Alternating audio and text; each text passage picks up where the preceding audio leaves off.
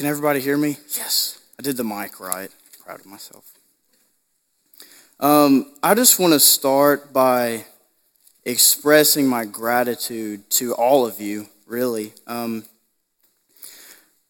I'm really thankful to be here this summer in so many ways, and if I started to talk about those ways, it would take far too long and you'd miss supper, and that would be a sin. But um, I'm really, it, um, this summer has formed me, has molded me, has made me better in many ways. Um, I've grown a lot from a lot of people.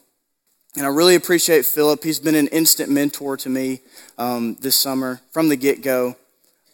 And Craig Evans has taken Sam and I in a lot. We've had just random conversations um, in ver- various times throughout the summer, and I've, I've been blessed by each conversation and his wisdom. Super thankful for him. Um, I'm thankful for all of you, but really, your kids,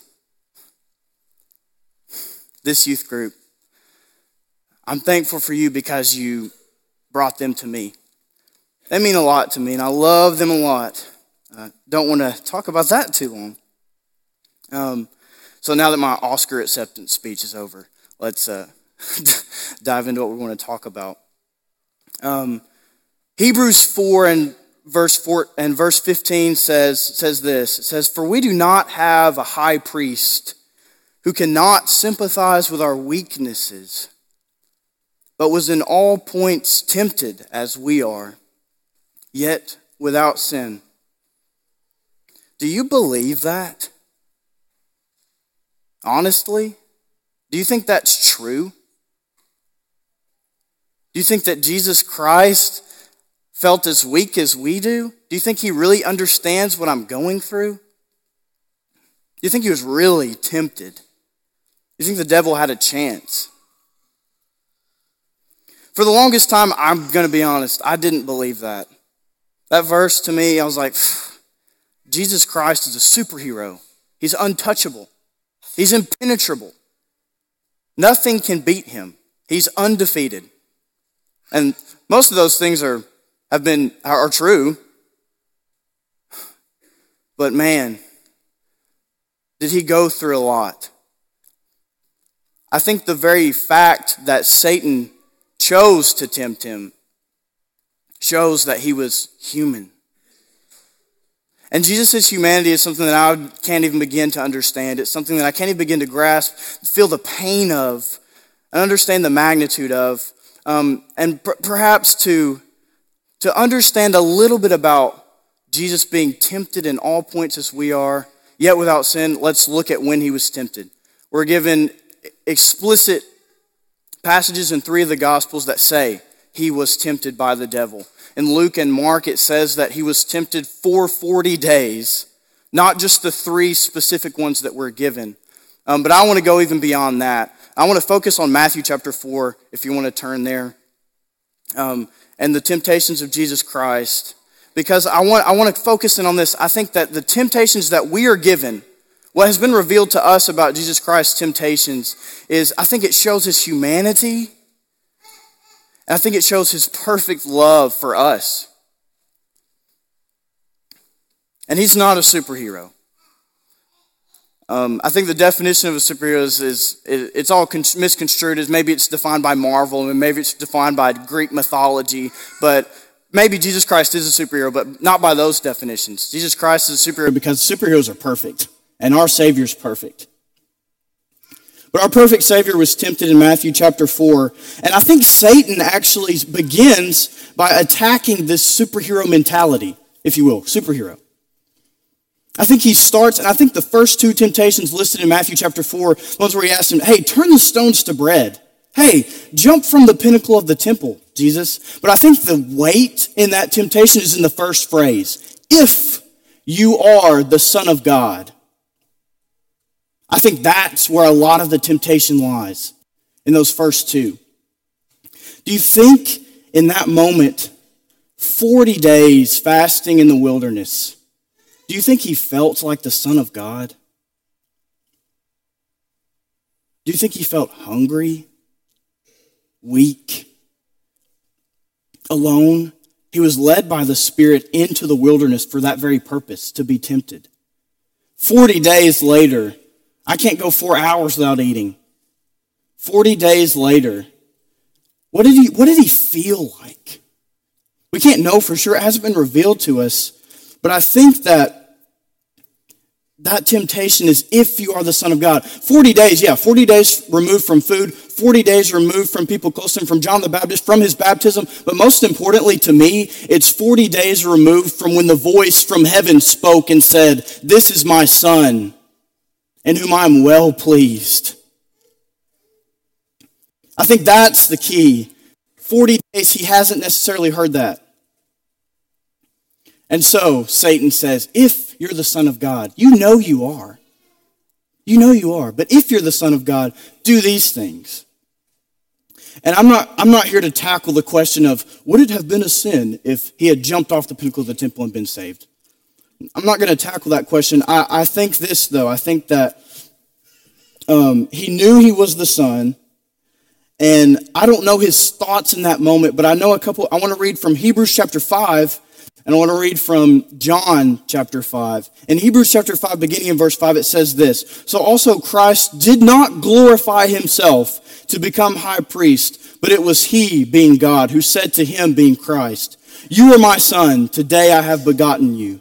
And he also says in another place, You are a priest forever, according to the order of Melchizedek, who, in the days of his flesh, when he had offered up prayers and supplications, with vehement cries and tears to him who is able to save him from death, and was heard because of his godly fear, though he was a son.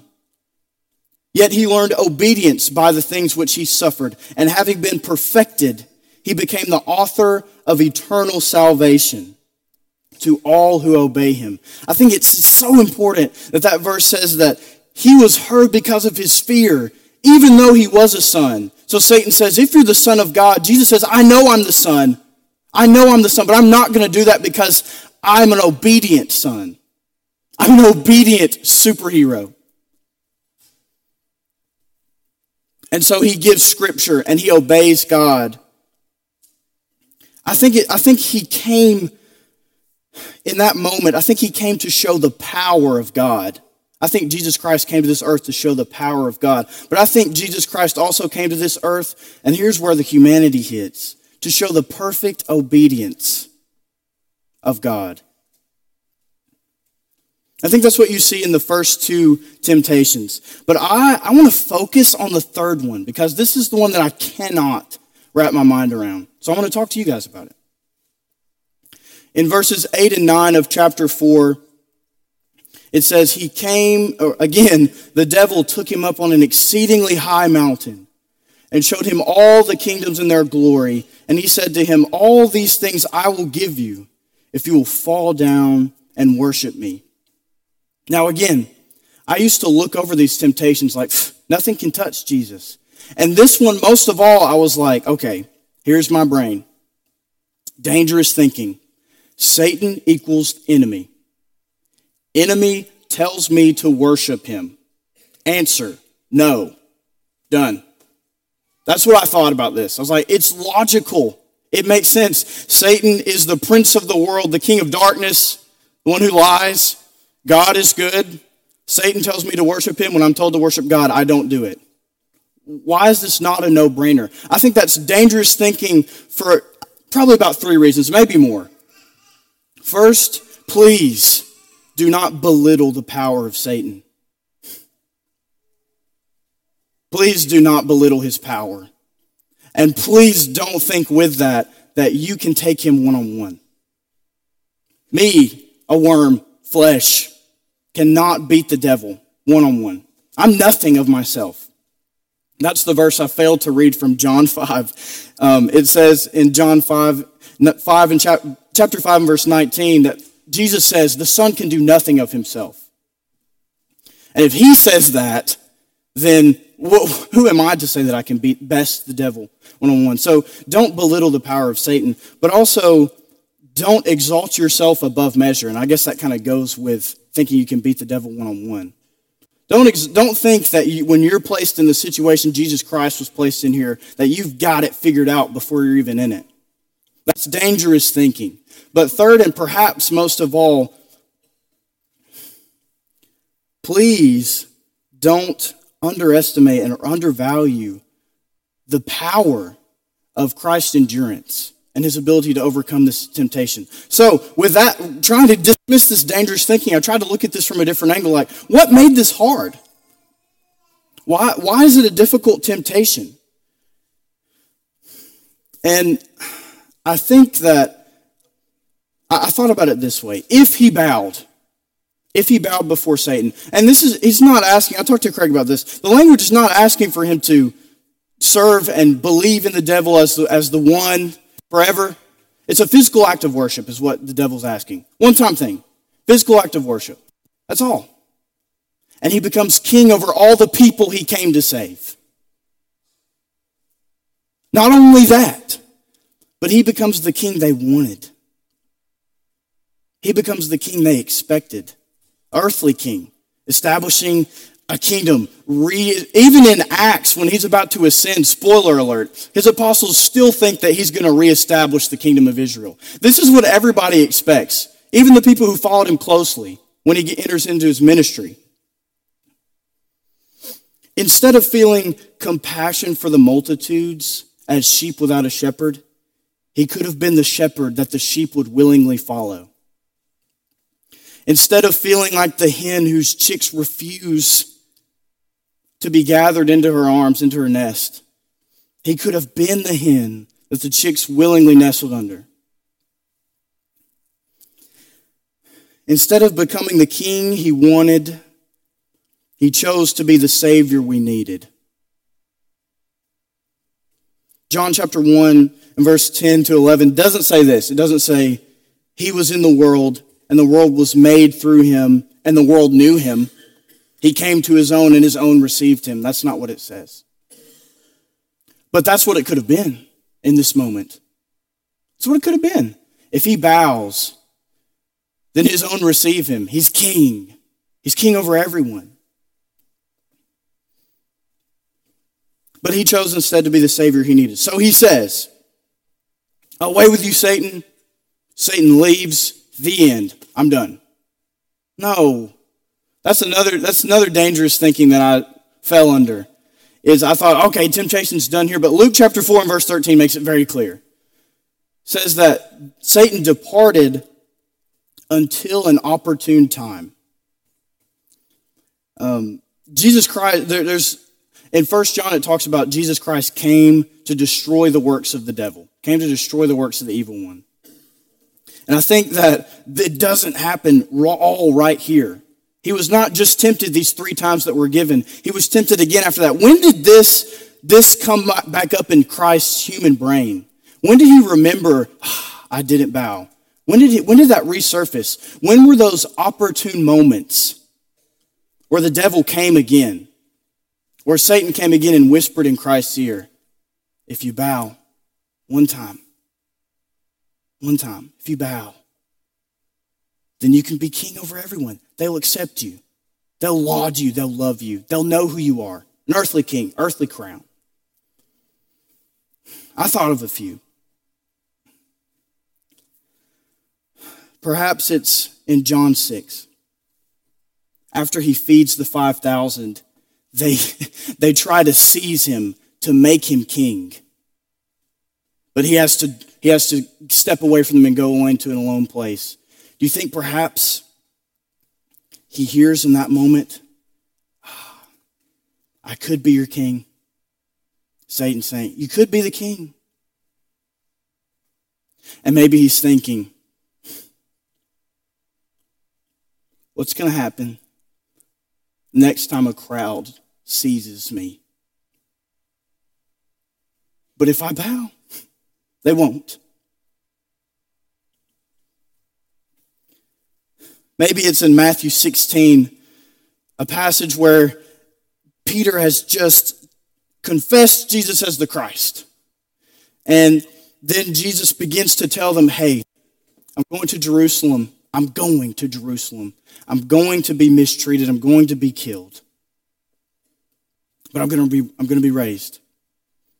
Luke's account tells us that his disciples didn't understand this. So cut Peter some slack here.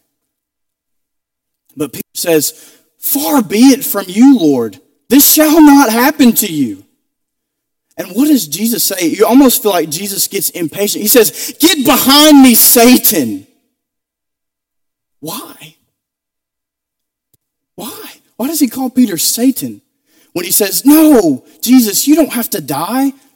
Maybe Jesus is thinking, I know I don't have to die. Don't remind me of the time where I didn't bow. I know I don't have to die, but I know that I'm going to go to Jerusalem and be killed. Maybe that was a time. Maybe it's in the garden. Or as he's begging.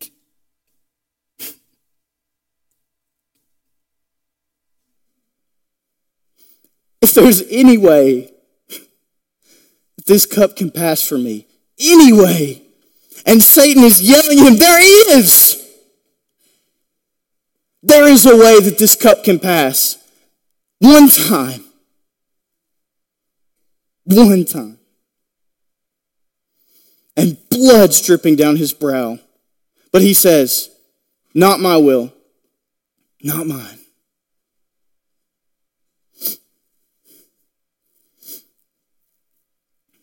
Maybe it's in John Whenever he's in trial, Pilate brings him out and he hears people say, Away with him! Crucify him! We have no king but Caesar. What is Satan telling him there? You could be that king. Forget Caesar. You'd crush Caesar. No, but he endures. Crucify him. What about in Mark chapter 15? Did he think of the golden crown that he could have had on his brow as a king before humanity whenever they twisted a crown of thorns on his head? Whenever it tore his head open. And in verse 19 of that chapter, it says, they, they say, Hail, King of the Jews. They struck him with a reed and spat on him. And bowing the knee, they worshiped him. Instead of all humanity bowing before him, they get these soldiers mocking him and give him a crown of thorns. Did he think about his loyal subjects? Did he think about um, having crowds coming to be faithful to him. But listen to Matthew 27, what the crowd is yelling.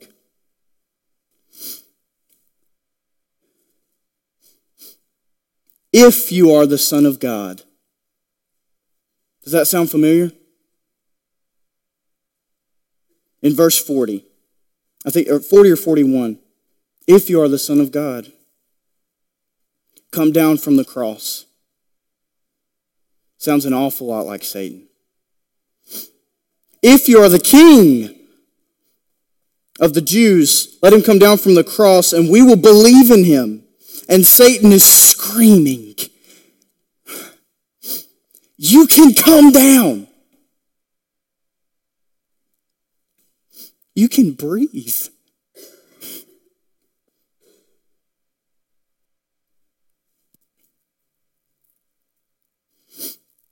And he doesn't. You can stay alive. They will believe you, respect you, honor you. Why did he never bow? One time. And he could be the king we expected in our ignorance and our misinterpretation of the law and the prophets and our constant selfishness. Why did he not bow? I don't know the answer. I don't know the mind of Christ. It's too high. But I, I do, I do know to read this because I think this is the closest I can get, get to giving you an answer. It's from John chapter 12. This passage is powerful to me. John chapter 12, verses 27 through 32. Jesus says, Now my soul is troubled. And what shall I say? Father, save me from this hour? But for this purpose I came to this hour. Father, glorify your name. Then a voice came from heaven saying, I have both glorified it and will glorify it again. Therefore, the people who stood by heard it, said that it had thundered. Others said, An angel has spoken to him. Then Jesus answered and said, This voice did not come because of me, but for your sake. Now is the judgment of this world. Now the ruler of this world will be cast out. And I, if I am lifted up from the earth, will draw all peoples to myself. He did not bow before Satan because he was bowing before God. And praise him for that. Instead of being lifted on a high mountain by Satan so that he could be our leader, he was lifted up on a cross by us so that he could be our Savior. That's still not the end. Don't worry. That's not the end of this. He did not bow. But now I want to read two lengthy passages if you can if you can bear with those. Philippians chapter 2 starting in verse 5. Let this mind be in you which was also in Christ Jesus, who being in the form of God did not consider it robbery to be equal with God but made himself of no reputation, taking the form of a bondservant and coming in the likeness of men.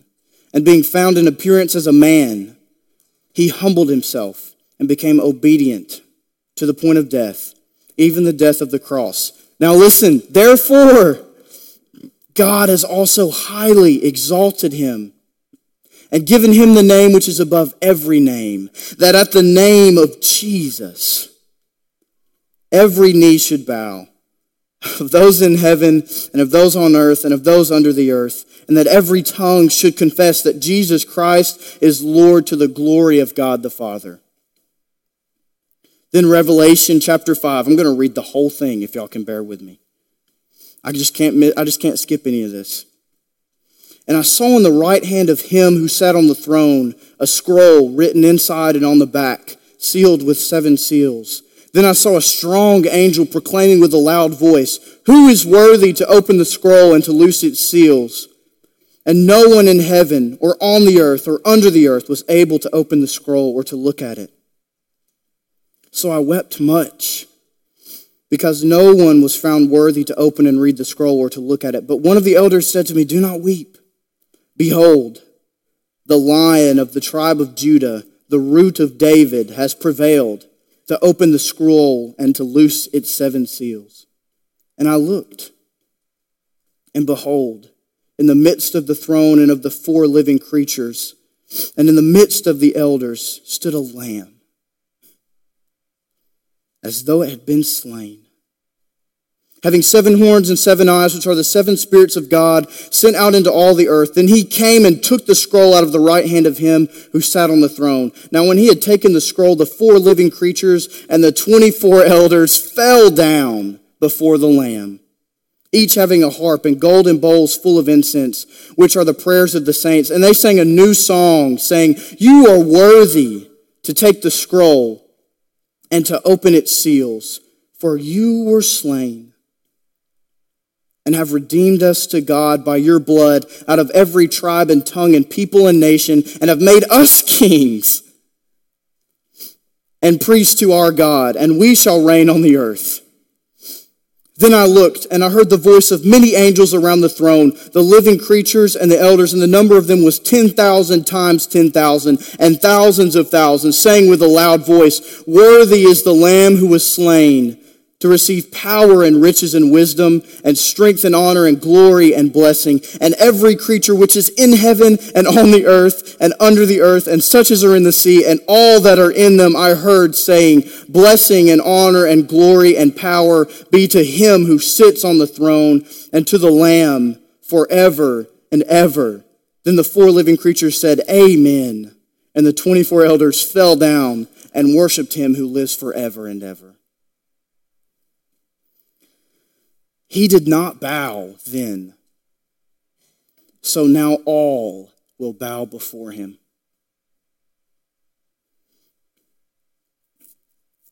To try to count the challenges from examining Christ's life is, is it's like trying to count to infinity. It's pretty hopeless. So I've got two. I've got two challenges to throw at you. They're pretty simple.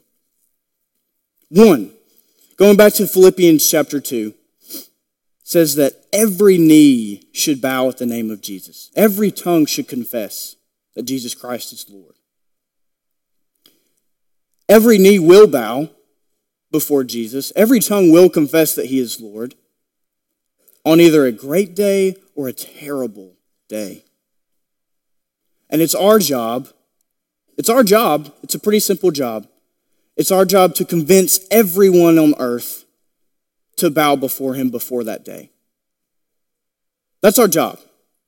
It's, it's, it doesn't get much simpler than that. I know there's a lot of complexities. People don't, may not like you. People may not be your friend. Sometimes there's a language barrier. There's lots of real difficulties, but come on. This man did not bow before Satan because of us, and I want to share that with whoever I can. That's our first job. The second one comes from, I, I chose Mark chapter 10, verses 17 through 27, tell a story. Um, the story is called The Rich Young Ruler, probably the heading in your Bible.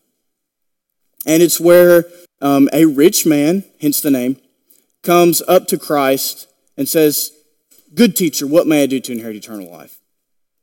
And um, Jesus relays to him the commandments, and the rich young ruler says, I've kept all these from my youth. Check. And then he says, What do I still lack? A really noble question, a question we all can and should ask from time to time. What do I lack? Because we lack a lot. And Jesus says to him, You lack one thing. I think that's better than most of us. You lack one thing. That's it. Sell all your stuff and give to the poor. Sell your possessions. And then he leaves sorrowful. It even says that Christ looked on him and loved him, and then he left sorrowful. So, my, my second challenge to you, I, I think, is I want you to remember two things about this pa- passage. First, is that um, on your own, it's impossible. On your own, it's impossible. Because later, after the rich young ruler leaves, Peter and the apostles are like, after Christ says, it's easier for a camel to go through the eye of a needle than for a rich man to enter the kingdom of God. And Peter and the apostles are like, who can be saved? Seen a camel go through an eye of a needle. Who can be saved? And Christ says the, at the end of this passage, with man it's impossible, but with God, all things are possible. So just separate those two and remember if you're just going to rely on yourself, it's impossible. And if Satan comes to you and gives you just, hey, bow one time, you're going to bow one million times. Trust me, I know. I've done it. So remember that if you're just going to rely on yourself, it's impossible. Just give it up. But if you want to accomplish anything, then with God, all things are possible. But the second challenge is this: is um, what are you bowing to?